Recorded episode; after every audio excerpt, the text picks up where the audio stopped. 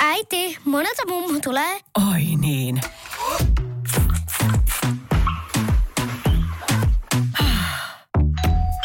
Helpolla puhdasta.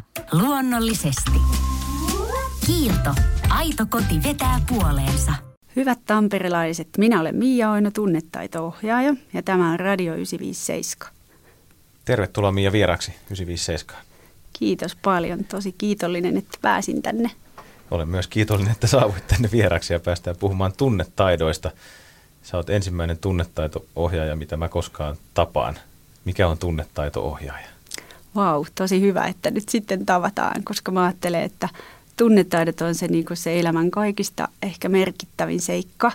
Että et ajatellaan monesti jotenkin näin, että ää, pitää oppia lukemaan ja pitää oppia laskemaan ja pitää oppia kaikkea. Ja sitten mä koen, että pitää oppia tuntemaan ennen kaikkea. Ja sitten se on niin kuin silloin pienenä meillä olemassa, kun me synnytään se taito, mutta johonkin kummaan se sitten katoaa siinä elämän mittaan, kun ikää tulee lisää. Ja sitten mä haluaisin nyt liputtaa sen puolesta, että ne tunnetaidot pysyisi niin kuin esillä ja niitä tunteita osattaisiin tuntea. Eli tunnetaito ohjaajan tehtävä on mun mielestä osata ennen kaikkea itse tuntea tunteita ja sitten myös niin kuin ohjata toisia tunteen niitä tunteita. Tunteethan saattaa olla pelottaviakin sitten välillä. Tulee, ainakin mulla rupeaa menee heti lukkoon, jos ruvetaan puhua tuommoisesta, että pitäisi tuntea itseensä ja tuntea, tunnistaa omia tunteita, niin rupeaa heti tulee joku sellainen vastareaktio, että ei. Niin mä ajattelen, että ehkä se voi johtua siis, onhan mullakin ollut siis kaikki tunteet lukossa tyyliin vielä kolme vuotta sitten, ennen kuin löysin tämän viimeisen, viimeisen terapeutin, terapeutti Maria Heiskanen, joka on myös näyttelijä. Ja käyn hänellä siis edelleen ja tuun käymään varmaan niin kauan kuin mahdollista niin olihan mulla just kaikki tunteet kanssa ihan hukassa ja lukossa, että mä ehkä osasin niitä muiden tunteita aika hyvin sieltä peilailla ja etsiä, mutta sitten kun multa kysytään siellä ekalla kertaa, että miltä susta Mia tuntuu, niin mm, en mä tiedä, siis mun tunteet vai, että onko näitä pakko alkaa käsittelee? Joo, kyllä niitä täytyisi alkaa käsittelee, jos sä haluat niin päästä kosketuksiin itsesi kanssa. Et on niin lähtökohta ollut myös se, että ne oli niin pelottavia, ja just sen pelon takia mulla sitten oli se syömishäiriö sen 22 vuotta, että se, aina kun tuli joku tunne, niin sitten se täytyy vaan tukahduttaa mahdollisimman äkkiä, koska se oli niin pelottavaa nimenomaan. Eli. Mitä sä mainitsit tuossa sen terapeutin, niin minkä alan terapeutti se oli? Tai? Hän on siis gestalt-terapeutti, hahmoterapeutti. Niin. Toi onkin hyvä kysymys, millä mä osaan sulle sitä selittää, mutta mä oon sen itse hahmottanut niin, että se on niinku tällainen tun, tunteisiin justi ja tun, tunneyhteyttä niin kuin, ää, ihmisissä herättelevä terapia.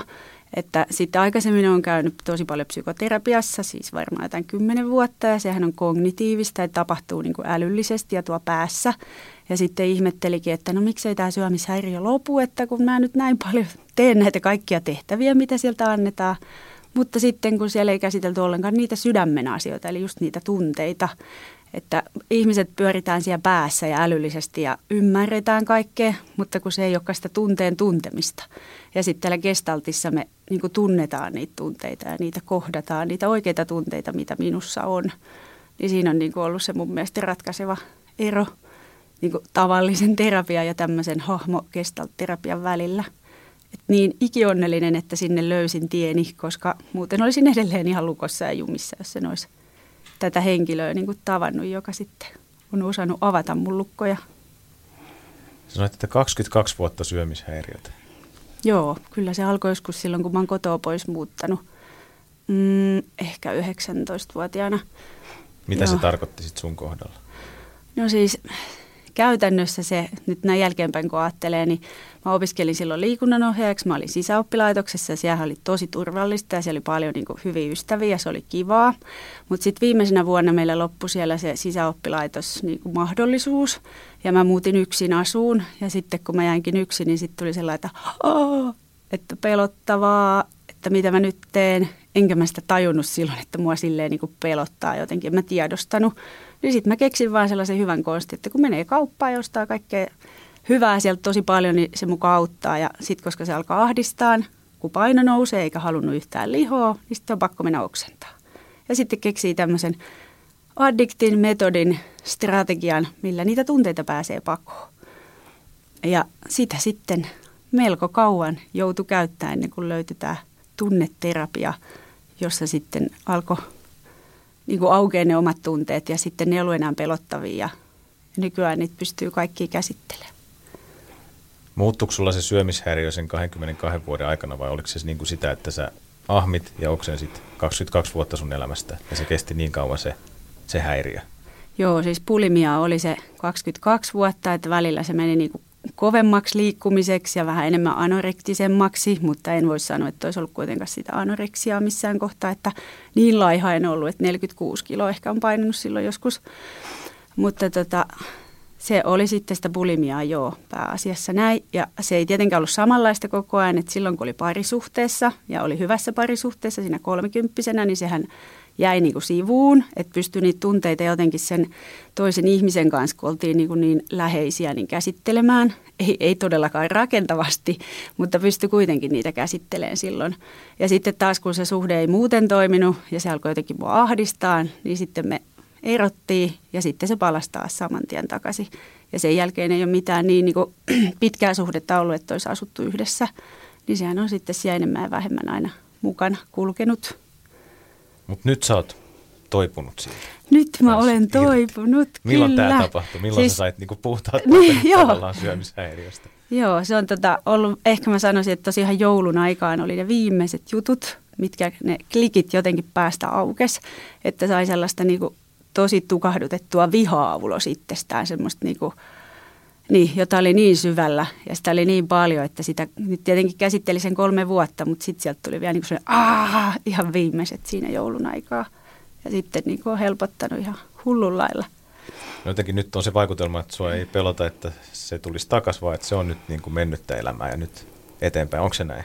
On. Siis toki siinä alussa, niin kuin, no alussahan mä nytkin on vielä, mutta niin kuin ekan kuukauden aikana ajattelin joka päivä, että jos tänään tapahtuu jotain niin kuin negatiivista, joka niin kuin herättää isoja tunteita, koska se on ihan toisaalta sama, onko se negatiivinen tai positiivinen, mutta jos tulee niin kuin vahva tunnekokemus ja se kun ei sitä pystynyt käsittelemään, niin sitten se piti aina dumpata saman tien sillä bulimialla. Ja sitten siitä mietti siinä, kun siitä niin kuin koki, että nyt mä oon tästä toipunut, että mitäs jos tänään tapahtuu jotain, että tulee tosi iso tunnekuohu, niin miten mä toimin. Mutta ei ole sitten siis, on näitä kuohuja on toki tullut ja näitä tilanteita, mutta ei ole käynyt mielessä niin kuin ollenkaan, että mä joutuisin siihen palaan takaisin. Vaan mulla on nyt niin hyvät työkalut just sen terapian kautta, että mä pystyn sitten kaikkia tunteita työstään ja kohtaan ja säätään ja ilmaiseen ja näin. Miten jossain sun entisillä työpaikoilla vaikka sitten se, onko sulla, sä oot jotenkin piilotellut sitä, että sä käyt välillä sitten jossain vessassa tai jossain ulkona nurkan takana oksentamassa? Onks, onks hyvä kysymys. No sepä siinä onkin kaikista niin kuin pimeintä, että eihän sitä kukaan ole nähnyt missään. Niin kuin, ei siis lähimmätkään. Nyt kun sitten kaapista tulin ulos siinä joulun aikaa ja tein ne videot sinne Facebookiin, missä avasin tämän koko 22 vuotta, niin siihen osalle tuli sellaisia vähän niin kuin huono oman tunnon fiiliksiä, että anteeksi, että mä en ole tajunnut, että sulla on toi, että miten mä en ole nähnyt. Sitten mä niin kuin tietysti sanoin, että eihän se nyt ole sun niin kuin jonkun ystävän tuttavan homma, jos ei ne ammattilaisetkaan pystynyt mua auttaa niin kuin aiemmin, ennen kuin tämä viimeinen. Ja mikä se kysymys nyt oli, että niin onko se näkynyt siellä työssä? Tota, ei se varmaan sitten ole näkynyt, koska ei kukaan niin kuin millään tavalla ikinä ole nyt tämän jälkeenkään, kun olen sanonut, että mulla se on, niin tullut sanoa, että kyllä mä tiesin tai olen vähän epäillyt tai jotain. Et en mä tiedä, että onko se näkynyt vai eikö se ole näkynyt. Mutta siellä töissä, niin sitähän pystyy olemaan syömättä aika hyvin aika pitkiä aikoja. Että eihän se tuu siellä. En ole ikinä töissä joutunut mitään oksentamaan, enkä sellaista tekee. Niin, että se oli sitten iltaisin kotona. Ilta, ja nimenomaan eihän se pelko tuukkaan silloin, tai ne, ei ne tunnekuohutkaan tuu silloin, kun sä oot niinku sellaisessa ympäristössä, missä sun pitää koko ajan säädellä ittees. Mutta sitten kun sä menet sinne kotiin ja siellä on se yksinäisyys, siellä ketään ja sitten ne kaikki tunteet, mitä sä koko päivän niinku pitänyt siellä pinnan alla, niin pulpsahtaa sieltä. Uh, ja sitten ei tiedä mitä tekisi, niin sitten ei kestä jotenkin sitä. Kun ei ole niitä työkaluja, kun ei ollut sitä tunnetaito-ohjausta silloin, kun on ollut pieni. Ai että olisi oppinut. Mm tuommoinen oppiaine tarvittaisiin kyllä kouluun, joku itsetuntemus tai joku tuommoinen, että ihmiset osaisivat niin toimia tässä maailmassa, kun opetetaan kaikkea matematiikkaa ja tiedetään, mm. niin kuin, tiedetään maailmasta kaikkea, mutta sitten se oma itsensä. Siis nimenomaan, siis toi mun mielestä ihan huikea ykkösasia että se pitäisi tulla kouluun, sellainen tunnetaidot ja itsetuntemus justiinsa.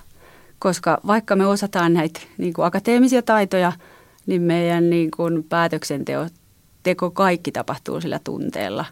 Eli ei se järki kuitenkaan niin kuin ikinä peittoa sitä tunnetta. Ja jos sä et niitä tunteita osaa hallita, niin elämästä tulee melko sellaista niin kuin ajelehtimistä. Niin kuin, ainakaan sä et ole onnellinen ja tyytyväinen täysin elämässä, mä sitä mieltä, ennen kuin sä tiedät, kuka sä oot ja mitä sä tunnet ja mitkä on ne sun tarpeet ja että sä osaat ne omat tarpeet sitten niin kuin myös tyydyttää ihan itse, että mä vaadin niitä sulta tai keltään toiselta, että mulla on nyt paha olo, niin sun pitää nyt tehdä tätä ja tätä, että mulle tulee hyvä olo. Ja näitä tunnetaitoja sä opetat sitten vanhemmuuden tunnetaitopiirissä muun muassa täällä Tampereella. Kerropa, mikä se on. Joo, tällainen idea tuli nyt tässä ihan kuukausi sitten, kun mua pyydettiin tuonne mahdollisuuksien tilalle pitään tällaista vanhemmuuden tunnetaitoluentoa. Ja sitten mä menin sinne niin pitää sitä luentoa ja sen luennon aikana se kääntyy se tilanne sellaiseksi dialogiksi, että sitten ne osallistujat haluakin alkaa kertoa näitä omia kokemuksia sit vanhemmuudesta. Ja sitten mä siinä ajattelin, että hei, että ehkä mun ei kannatakaan täällä pitää monologia, vaan kuunnellaanpas mitä heillä on niin sydämellä ja minkälaisia ajatuksia niistä tunteista on heillä. Ja sitten sen jälkeen, kun oltiin siinä vähän venähti yli kaksi tuntia oltu juttelemassa, niin sitten tuli toive, että voisiko tällainen jatkua, että tälle olisikin aika paljon tilausta ja tarvetta. Ja yksi niistä kurssilaisista kiteytti hyvin mies, siellä oli siis myös miehiä, mikä oli hieno juttu, sanoi, että niin, että kyllä me aika paljon hiekkalaatikolla puhutaan, mutta tiedätkö, ei me tällaisia puhuta ikinä. Ja näitä meidän just pitäisi puhua, että tähän täytyisi oppia niin kuin tällainen kulttuuri, että me niin kuin osataan puhua siellä niistä oikeista asioista, eikä vaan jostain pinnallisista. Ja sitten nyt on toinen tunne, vanhemmuuden tunnetaitopiiri on alkamassa nyt sunnuntaina, koska sitten tuli lisää kyselyitä. Ja siellä mahdollisuuksien tilalla sitten sunnuntaina 7.4. kello 14, niin kaksi paikkaa vielä jäljellä. Tervetuloa jakamaan omaa vanhemmuutta, koska kaikilla siinä on ihan taatusti jotain jaettavaa. Onko näitä tulossa vielä lisää, jos joku kuuntelee tätä nyt podcastina tuolta Radio Playsta tuon sunnuntai 7. huhtikuuta jälkeen, niin Joo, kyllä, kyllä on. Että pääsee hyppäämään myöhemmin. Niin Joo, samaan. ja sitten just toi, että ne on niin kuin suljettuja piiriä ja ehdottoman luottamuksellisia, että sinne ei voi vaan yhtäkkiä hypätä kesken. Eli aina kun se alkaa, niin sit silloin sitoutuu käymään ne kerrat. Montako sitten päätetään, että se voi olla yhdestä kerrasta kymmenen, kymmeneen esimerkiksi. Mutta että se sovitaan sitten siinä kollektiivisesti yhdessä, että kuinka monta kertaa he haluaa käydä. Tämä on niin iso aihe, tämä ihmisen tunnetaidot ja itsetuntemus että sitä on hankala varmaan mitenkään kiteyttää tai puristaa johonkin pieneen, mutta jos voisit antaa vaikka mulle ja muillekin mm. tuolla kuulolla oleville jotain niin kuin perusvinkkejä, että mistä niin kuin lähdettäisiin liikkeelle siinä itsetuntemuksessa, niin mitä on semmoisia ihan niin kuin jotain perusasioita, alkeet itsetuntemukseen Joo. tai tunnetaitoihin? Mä ehkä ajattelen sen saman, minkä mä oon aloittanut silloin, kun mä oon nämä tunnetaidot niin kuin tavallaan aloittanut niitä ohjaan, oli siellä iltapäivätoiminnassa Hämeen naisvoimistelijoissa, kun mä pääsin sinne kehittämään iltapäivätoimintaa, niin huomasin heti, että täällä kaivataan nyt jotain tunnetaito-ohjausta. Niin saman neuvon, mitä mä aloin siellä tekemään, niin annan aina kaikille. Eli ihan se perus oma tunne, miltä musta tuntuu nyt. Ja me käytettiin lasten kanssa näitä hymiöitä, mitkä on tuolta kännyköistä tuttuja. Ja sitten sieltä vaan voi niin kuin ottaa muutaman tunnetilan, mitä sulla on tänään ollut. Ja sitten siitä lähtee keskustelu liikkeelle. Että oppii tunnistaa, että mua on tänään kiukuttanut, mua on jännittänyt, mua on pelottanut, mä oon ollut iloinen ja mitä ne kaikki sitten onkin.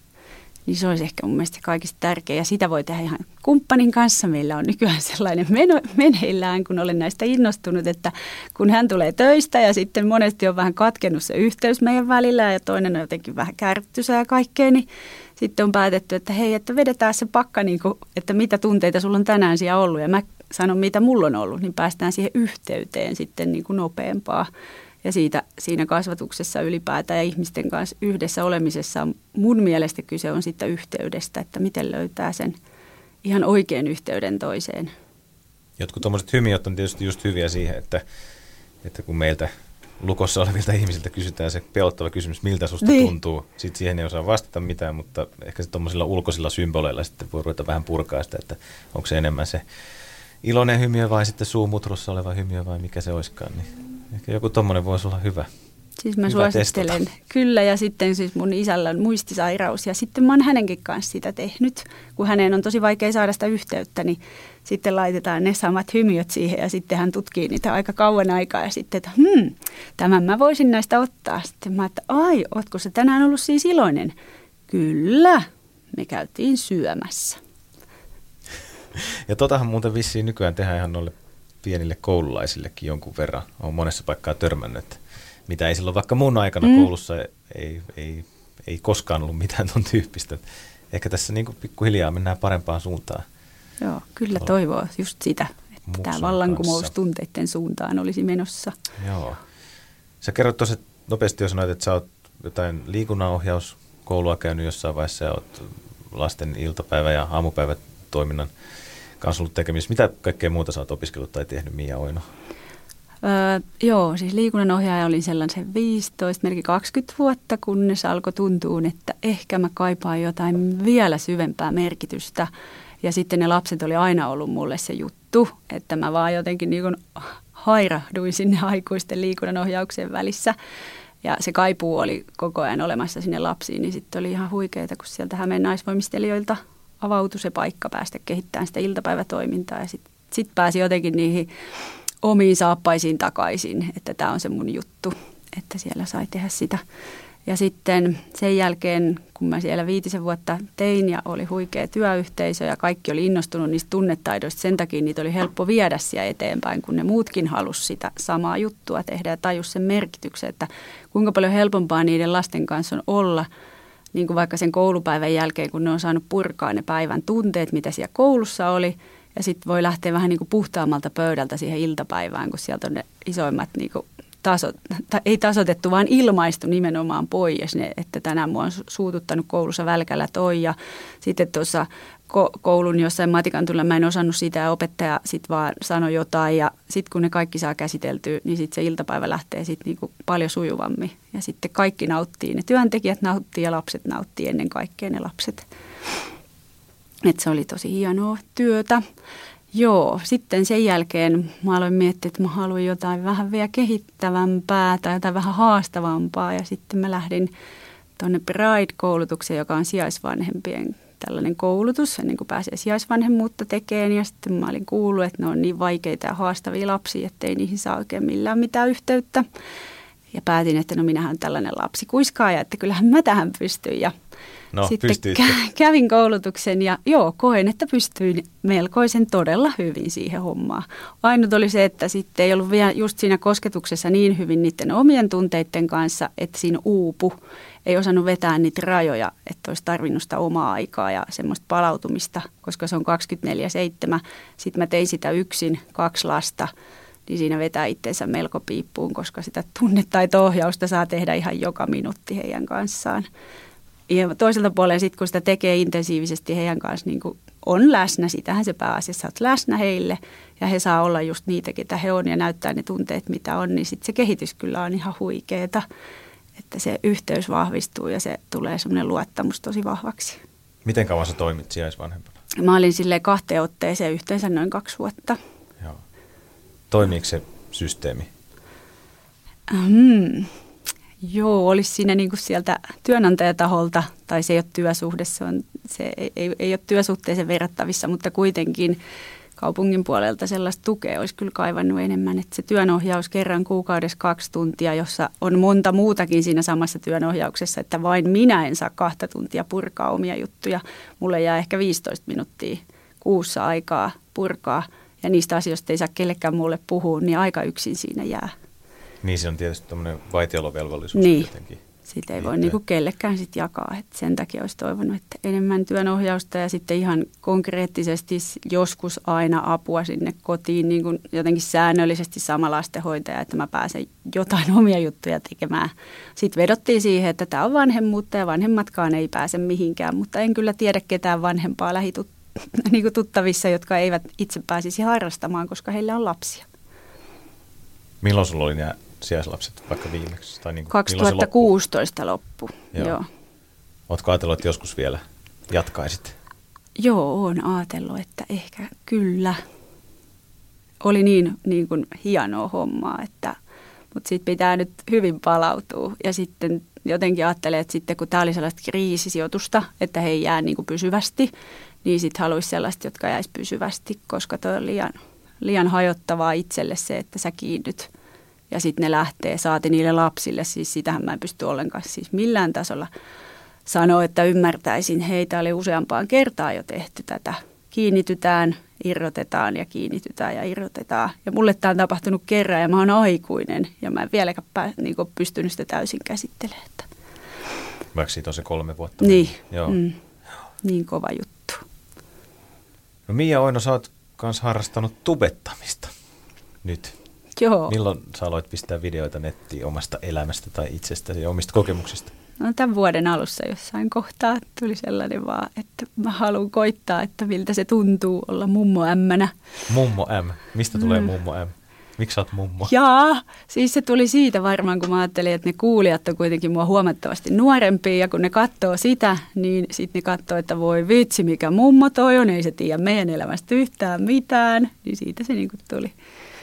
Miksi sulla oli tarve jakaa omasta itsestä juttuja nettivideoilla? Siis ajatus siinä mulla oli se, että kun just ne lapset ja nuoret on nykyään kauhean yksin ja niin, niin kuin joka puolelta saa lukea, että niiden mielenterveysongelmat pahenee ja lisääntyy ja kaikkea. Ja sitten aikuisilla mukaan ei ole sitä aikaa tai siis ei oikeastikaan ole aikaa kohdata niitä. Niin että mitä mä voisin edes vähän koittaa tehdä tukeaksi ja niiden lasten ja nuorten hyvinvointia, niin siitä se niin kuin lähti.